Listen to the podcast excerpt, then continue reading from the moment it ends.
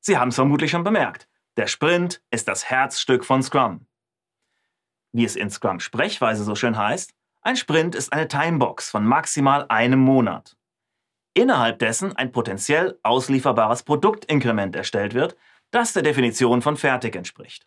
Ja, keine Sorge, die ganzen schönen Begriffe, die werden später noch im Detail erklärt.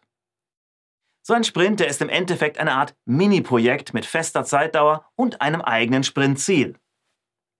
Ein Scrum-Projekt, das besteht dann aus mehreren solcher Sprints direkt hintereinander. Das sind die Iterationen in der Produktentwicklung bzw. Problemlösung. Alle gleich lang und alle gleich aufgebaut. Durch regelmäßiges Feedback mindestens einmal pro Monat und länger sind die Sprints ja nicht, können dann Probleme frühzeitig erkannt und die eingeschlagene Richtung angepasst werden. Während eines Sprints, da werden allerdings keinerlei Anpassungen gemacht. Ja? Da arbeitet das Scrum-Team fokussiert auf das Sprintziel hin und das wird nicht geändert. Ja, aber was, wenn sich die Anforderungen oder Rahmenbedingungen dann mal so sehr ändern, dass das Sprintziel gar keinen Sinn mehr macht? Was ist denn dann? Na, da gibt es immer noch einen Ausweg. Dann kann nämlich der Sprint im Notfall abgebrochen werden.